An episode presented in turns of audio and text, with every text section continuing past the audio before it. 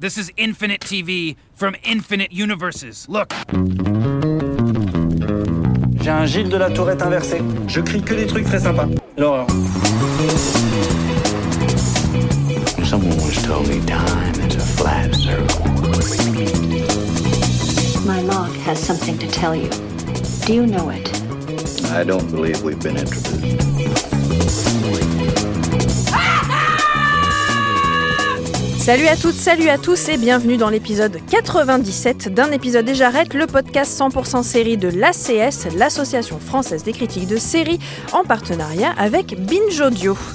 Pendant 30 minutes, nous allons réfléchir ensemble à l'avenir de la chaîne sans laquelle les séries d'aujourd'hui ne seraient pas ce qu'elles sont, HBO. Next one, next one, next one, next Whoa, one. wait, What? wait, wait, wait. What? What? That's the last one? Je suis Charlotte Bloom d'OCS, à mes côtés Jean-Maxime Renaud de Allociné, salut. Salut Charlotte. Sylvain Trinel de IGN. Hello. Et Ilan Ferry du magazine Lire. Salut. Salut les enfants. Il faudrait vivre dans une grotte sans électricité pour ne pas savoir que Game of Thrones, c'est fini. Après huit saisons de bons et loyaux services, la série qui a battu tous les records de diffusion a offert à HBO une gigantesque fenêtre sur le monde au point parfois de vampiriser le reste de sa programmation. Une bonne raison pour nous de s'interroger sur l'avenir de la chaîne qui compte à son palmarès des pépites comme Oz, Les Sopranos, Six Feet Under, Girls, Westworld, Big Little Lies ou encore Bordeaux Empire. I know Death. He's got many faces. I look forward to seeing this.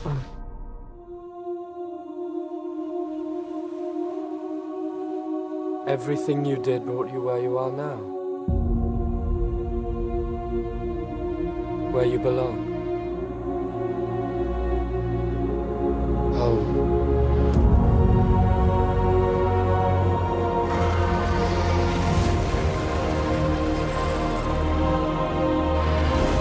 They're coming.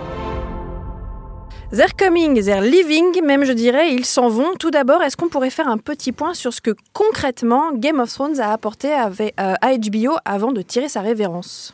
Beaucoup d'argent, déjà, on va pas se mentir. On parle d'un milliard de dollars par an d'après le New York Times. Oh, ça, ça m'étonne pas avec euh, toutes les euh, exclusivités signées avec les chaînes à travers le monde, OCS par exemple, effectivement pour la France. Le... Je pense aussi que ça a permis à HBO d'éclore véritablement auprès du grand public ce qu'on avait déjà un petit peu connu euh, grâce à Sex and the City notamment euh, ou euh, euh, True Detective dernièrement. Mais clairement, ouais, Game of Thrones, c'est vraiment la série qui a permis à HBO de faire comprendre au grand public qu'il y a autre chose que ABC, NBC et compagnie. Oui, d'ailleurs, quand on parle de Game of Thrones, on dit tout le temps la série HBO, ce qu'on faisait pas forcément avant et ce qu'on fait pas avec, je sais pas, This Is Us, on dit pas la série NBC. Elle est vraiment rentrée dans la culture populaire mondiale, là où elle était rentrée dans la culture populaire américaine depuis longtemps. D'ailleurs, c'est devenu un, symbole de pop culture de folie, euh, Game of Thrones. Oui, il y, a du- il y a du Game of Thrones un peu partout. C'est euh, un merchandising de malade. Ça, on n'en a pas tellement parlé, mais il y a, il y a beaucoup de produits HBO. Il y a même des jeux de société HBO. On peut avoir du Cluedo HBO. Alors moi, je dirais, euh, voilà, Jon Snow avec le chandelier dans la grotte.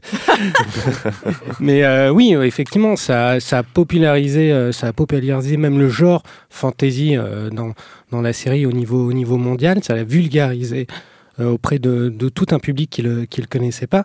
Donc on peut dire qu'il y aura un avant et un après Game of Thrones. Je suis De- pas non plus certain que euh, Amazon se lance par exemple dans un projet comme Le Seigneur des Anneaux si Mm. euh, Game of Thrones n'aurait pas aussi bien fonctionné.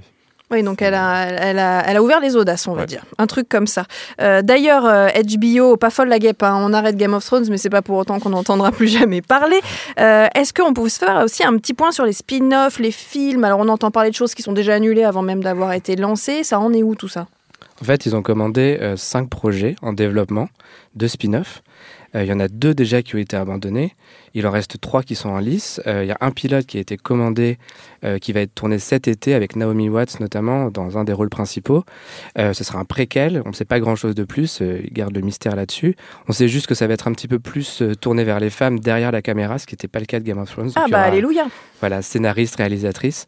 Euh, c'est à peu près tout ce qu'on sait. Et puis les deux autres projets, pour le moment, sont pas plus avancés que ça. On sait absolument pas ce que c'est, mais visiblement, la chaîne veut traiter, euh, enfin, considérer chaque spin-off un par un.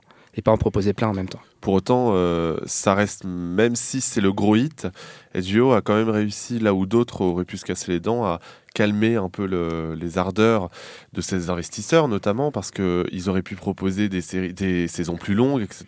Là, finalement, en fait, au fur et à mesure de la durée de vie de la série principale, eh ben, euh, on, a, on a eu de moins en moins d'épisodes. Et puis en termes de spin-off, ils en avaient commandé 5. Finalement, il y en a, déjà plus que 3 en lice, euh, dont un qui est vraiment sérieux, celui avec Naomi Watts, là où plein de chaînes auraient sans doute fait des tas de spin-offs possibles et imaginables en animation, etc. Là, je trouve qu'ils ont été plutôt euh, sereins, enfin plutôt calmes sur le, en termes de spin-off. Ils passent par la case pilote, ils auraient pu se permettre de le commander directement. Euh, Peut-être qu'ils se souviennent quand même que le pilote de Game of Thrones n'avait pas été très réussi, qu'ils ont dû le retourner entièrement à l'époque. Euh, donc euh, effectivement, euh, ouais, ils sont assez prudents et c'est- assez beau à voir. C'est- Ça, c'est HBO en fait. Ils vont pas faire n'importe quoi a priori. Ça, c'est HBO. Et puis ça sert de, de ce préquel servira de baromètre pour voir s'il y a une vie pour Game of Thrones en dehors de ces personnages emblématiques. Alors une question un peu tordue, mais on a beaucoup dit que la série était passée dans son troisième âge d'or avec Les Sopranos en 99, qui était déjà sur HBO. Est-ce que vous croyez que Game of Thrones, d'une manière ou d'une autre, nous a fait rentrer dans le quatrième âge d'or de la série? Wow, total. Dans l'âge d'or des blockbusters Ouais. sériels, Ouais. alors je sais pas si c'est une bonne nouvelle, mais effectivement, tu l'as évoqué, Sylvain, Le Seigneur des Anneaux. En fait, euh, pardon pour l'expression, mais ça va probablement devenir un concours de beats. Qui aura la plus grosse série à proposer euh, dans, les, dans les années qui viennent? Euh, Donc, oui, il y a Amazon, mais, mais on voit bien pulluler, pulluler plein de projets dans tous les sens qui sont évidemment plus chers, euh, avec beaucoup plus de moyens qu'avant. Et c'est vrai que bah, je pense à Lost notamment, qui était une série euh, qu'on a adorée, voilà, mais qui avait assez peu de moyens, qui réussissait à, nous plaire euh, malgré tout.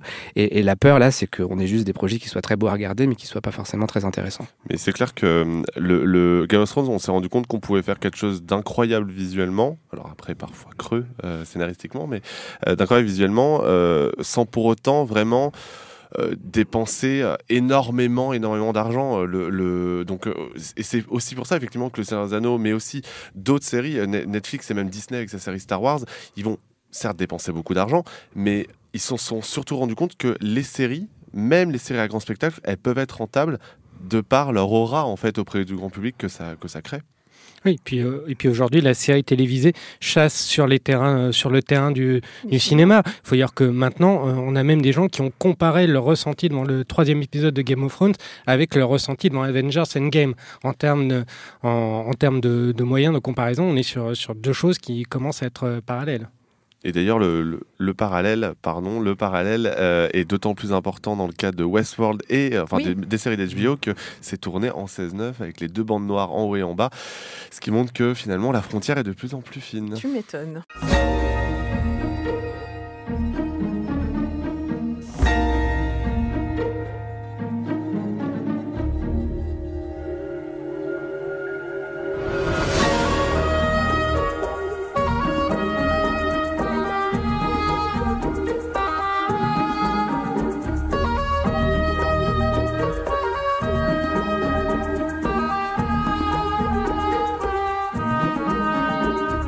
Vous l'avez reconnu, on s'est fait un petit plaisir avec le générique de Six Feet Under, parce qu'avant de parler de l'avenir d'HBO, j'aimerais bien que vous me racontiez euh, vite fait, qu'est-ce que c'est pour vous HBO Moi, quand je pense HBO, j'ai le générique de Six Feet Under qui se déclenche automatiquement dans la tête, hein, c'est magique. Moi aussi. Et vous, c'est quoi? Toi aussi, Jean-Maxime, c'est pareil. Ouais, pour moi, c'est euh, une chaîne qui a proposé, euh, à une époque en tout cas, on en reparlera peut-être après, plus forcément aujourd'hui, mais qui a proposé des choses qu'on ne pouvait pas voir ailleurs. Euh, et effectivement, oui, Six Feet Under, on n'aurait jamais pu voir ça sur un network. C'est une chaîne qui a repoussé des limites, qui a, qui a, qui a exploré des nouveaux, euh, des, des nouveaux euh, euh, milieux aussi. Enfin, euh, le deuil, par exemple, c'était pas un sujet voilà qui était tellement évoqué. Euh, la mafia contemporaine avec les Sopranos, c'est pareil. C'était un truc qu'on n'avait jamais vu avant. Sex and the City qui allait très loin. Pour moi, c'est une chaîne qui a proposé des choses qu'on n'avait jamais vues avant. Moi, ma première expérience avec HBO, c'est euh, quand je me cachais euh, de ma mère euh, pour regarder Sex and the City euh, le vendredi soir sur M6 très très très tardivement parce que évidemment c'était quand même très osé et que- et qu'M6 diffuse ça même à minuit et demi, c'était incroyable. Donc je me rappelle, c'est ça, ça a été vraiment au premier. Après, entre temps, évidemment, j'ai rattrapé mon retard avec Oz notamment, qui est probablement enfin, la meilleure série carcérale, de toute façon, de toute façon la seule parce que bon, on va pas parler de Prison Break, ça fâcherait Et beaucoup de gens. Orange is the New Black non, ça Non, tient malheureusement, ouais, ça, ça, ça tient pas. Et euh, clairement, oui, non, Ose, ils ont, ils ont justement osé des choses. Et clairement, je pense que euh, même si à un moment donné, on a souvent, euh, on a souvent dit que Canal Plus était le HBO français, Canal Plus a jamais fait autant. et jamais allé aussi loin. On l'a vu avec Looking qui mettait des scènes très suggestives euh, de, de, de couples homosexuels. Et ça, c'est quelque chose qu'on voit encore quasiment pas sur les grands networks américains. Ilan. Moi, ce serait sur écoute. Parce qu'avec euh, avec cette série. euh, J'adore les gens et qui disent sur écoute Ouais, et pas ouais, The Wire. Je trouve ça tellement romantique. Parce qu'HBO a montré qu'il pouvait faire des séries qui étaient exigeantes sur le plan à la fois sur le plan euh, narratif, sur euh, le plan même esthétique. C'est une série qui, qui est exigeante, qui se mérite et qui est sur le long cours. Et HBO a fait ce pari-là. C'était extrêmement ambitieux et couillu de, de fédérer autour d'une d'une série aussi peu accessible que, sur écoute, mais qui, euh, à mes yeux, reste encore aujourd'hui l'une des meilleures séries au monde. Alors, euh, on parle euh, du, du départ de, de la fin de Game of Thrones pour parler de l'avenir d'HBO. C'est un premier prétexte. Le deuxième prétexte, c'est un tremblement de terre, en fait, chez HBO, euh, qui a lieu depuis quelques mois. En février dernier, le grand patron historique et très emblématique de HBO, Richard Plepler, a donné sa démission, quand même un peu par surprise, parce que euh, bah, le rachat de la chaîne par AT&T, c'est pas son dada. Il est remplacé par Robert Greenblatt, qui est un ancien d'NBC, un ancien de Warner. Pour autant, Casey Block, qui est directeur des programmes depuis quelques années, reste. En tout cas, il y a un chamboulement dans les, dans les têtes dirigeantes de HBO. Et Richard Plepler a toujours été le grand défenseur des auteurs. Euh, vous pensez que ça va faire quoi, ce départ euh, de, de cet homme-là? En tout cas, lorsque euh, AT&T est arrivé vraiment euh, au sein de la chaîne, euh, c'était The, Hollywood- Reporter ou Variety qui rapportait une conversation avec les employés d'HBO où il expliquait que euh, le, là maintenant, le but c'était de faire quelque chose de rentable, donc plus de séries, plus d'épisodes, euh, au-delà de la qualité. Et du coup, ça, ça faisait peur. Effectivement, euh, le patron des programmes, qui est donc resté, en tout cas qui est toujours là à l'heure à laquelle on parle, euh, il s'est posté en défendeur en fait de, de, de la culture HBO. Pour autant, euh, je pense que clairement, ça, ils, veulent plus de rentabilité. HBO euh, peut plus se permettre de faire des séries qui ne fonctionnent plus, en tout cas euh, au, au niveau catastrophique que ça a été sur certaines séries. Je suis pas certain que HBO soit vraiment très heureux des scores de Westworld, par exemple, qui devait être vraiment le, gros hit après Game of Thrones et qui finalement est encore assez anecdotique dans les, scores audimat, audimatiques de, d'HBO. Audimatique. et vous, ça vous fait quoi le départ de Plepler et... Bah, c'est triste évidemment, mais j'ai l'impression que les gens qui vont le remplacer euh, sont quand même euh, compétents. Robert Greenblatt, euh, bon, tu l'as dit, il a travaillé pour Universal, pour NBC, il a remis sur pied une chaîne qui était euh, plus du tout regardée. Euh, il avait travaillé auparavant aussi sur Showtime, si je me trompe pas, à l'époque où justement Showtime devenait un peu la concurrente de HBO. Donc, à mon avis, c'est la bonne personne pour pour faire ça. Et au niveau du volume, je suis pas très inquiet déjà parce que je pense qu'il y avait avant moins de budget, donc euh, HBO pouvait pas produire plus, mais ils avaient peut-être envie de le faire, ils pouvaient juste pas le faire. Euh, là, ils ont du budget en plus pour le faire. Euh, et puis, euh, et puis, il y a aussi beaucoup de coproductions qui se sont développées depuis quelques années. On a vu ben, plein de séries. Voilà, de Young Pope. Il y a La Croisée des Mondes qui arrivera avant la fin de l'année avec la BBC. Donc, ils, ils créent comme ça des partenariats un peu partout dans le monde pour avoir aussi plus de volume. Oui, ça n'empêche pas HBO de, de continuer à creuser certains sillons euh, singuliers. Tu parlais de mini-séries comme, euh, comme Les. Il y a aussi Tchernobyl, qui, a, qui, est une qui est une coproduction sur un sujet difficile, euh, pas, pas forcément facile, facile d'accès. Donc je ne suis pas sûr que la politique des, euh, des auteurs passe, passe à l'âge. Je ne suis pas sûr que l'auteur passe, passe son bon plan. On verra au niveau du, du rendement, mais je pense que ça va être euh, l'année qui va arriver va être décisive. Moi, je suis peut-être un peu pessimiste, hein, mais HBO, euh, dans le fantasme collectif et dans ce que racontait Richard Plepler à l'époque, c'était vraiment la maison des artistes. Quoi. En gros, c'est on ouvre la porte à tous les grands penseurs, tous les grands rêveurs, tous les audacieux, etc. Moi, ce qui m'inquiète un peu, c'est de me dire que si on augmente la quantité, évidemment, euh, on- pas arriver jusqu'à un taux Netflix qui est carrément le, le, moment d'étouffement, en fait. hein. Mais je vois pas très bien comment tu peux maintenir de la qualité si tu sors beaucoup de programmes. C'est-à-dire que des, artistes et des penseurs, il n'y en a pas 160 000 non plus, quoi. Ça qui me, qui me stresse un peu, moi. En même temps, c'est l'occasion d'explorer des terrains qu'ils n'avaient pas explorés jusqu'ici. Je pense à la série Euphoria qui va commencer cet été, qui est une série ado. Euh, C'est leur et- première. Ouais, c'est leur première série ado. Euh, Westworld, à l'époque, c'était leur première série de science-fiction, vraiment. Euh, donc il y a plein de choses qu'ils n'ont jamais fait, et qu'ils vont pouvoir faire, et toujours à la sauce HBO, en tout cas, qu'on aime ou pas Westworld ou ces séries-là, ou on verra Euphoria, euh, la qualité est quand même là. On sait toujours que même si ça nous parle pas à nous, il y a euh, de la qualité derrière. Euh, et je pense que quand ils s'intéressent aux comics, par exemple, pour Watchmen, qui va arriver aussi, ils sont pas allés voir Greg Berlanti, ils sont allés voir Damon Lindelof, qui a fait The Leftovers, qui a fait Lost. Donc c'est assez rassurant. Mais si ça sort aujourd'hui, c'est que ça a été commandé il y a deux ans. Oui. Donc c'est pas l'équipe d'aujourd'hui qui les a Effectivement. commandé ces séries. Mais ils ont quand même prévu le truc, j'ai l'impression, parce qu'il y a énormément de séries qui sont en développement depuis plusieurs années. Sauf que au lieu de les refuser, puisqu'ils passaient par le système des pilotes, évidemment, là, ils acceptent tout. Alors, je sais pas si c'est une bonne chose ou une mauvaise chose, mais je pense qu'avant, ils pouvaient pas tout accepter. Maintenant, ils peuvent se le permettre de le faire. Vous, pas de stress au niveau de la, de la quantité? Disons que HBO ne fait pas que des séries en fait. Euh, là où euh, Mm.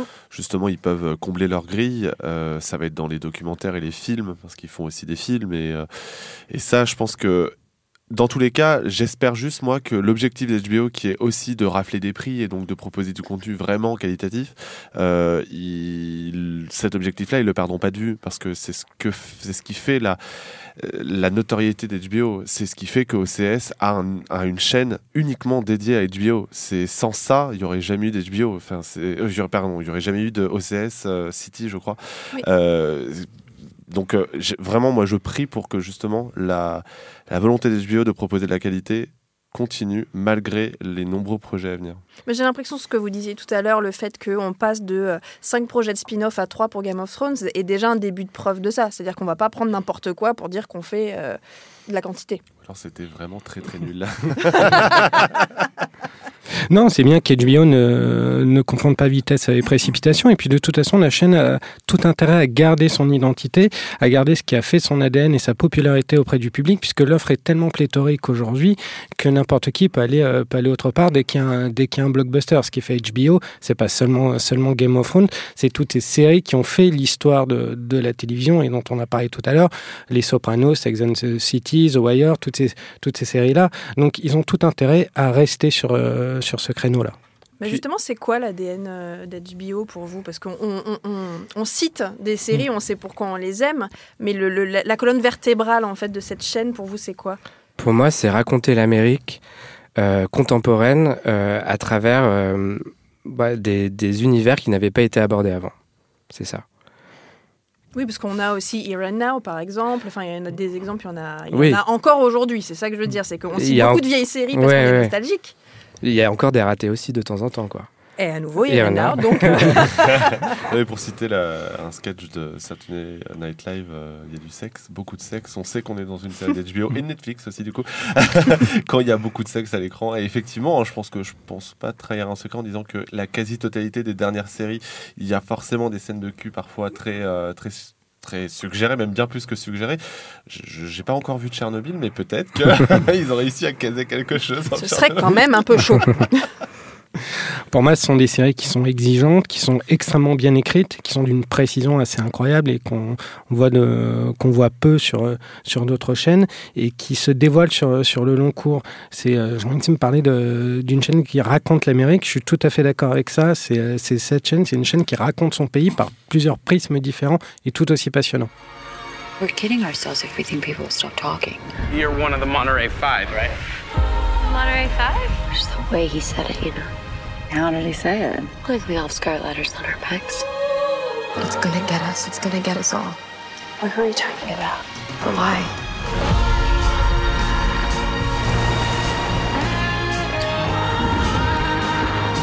My son is dead. I want to know what happened that night. Very tempted to ask you, but I.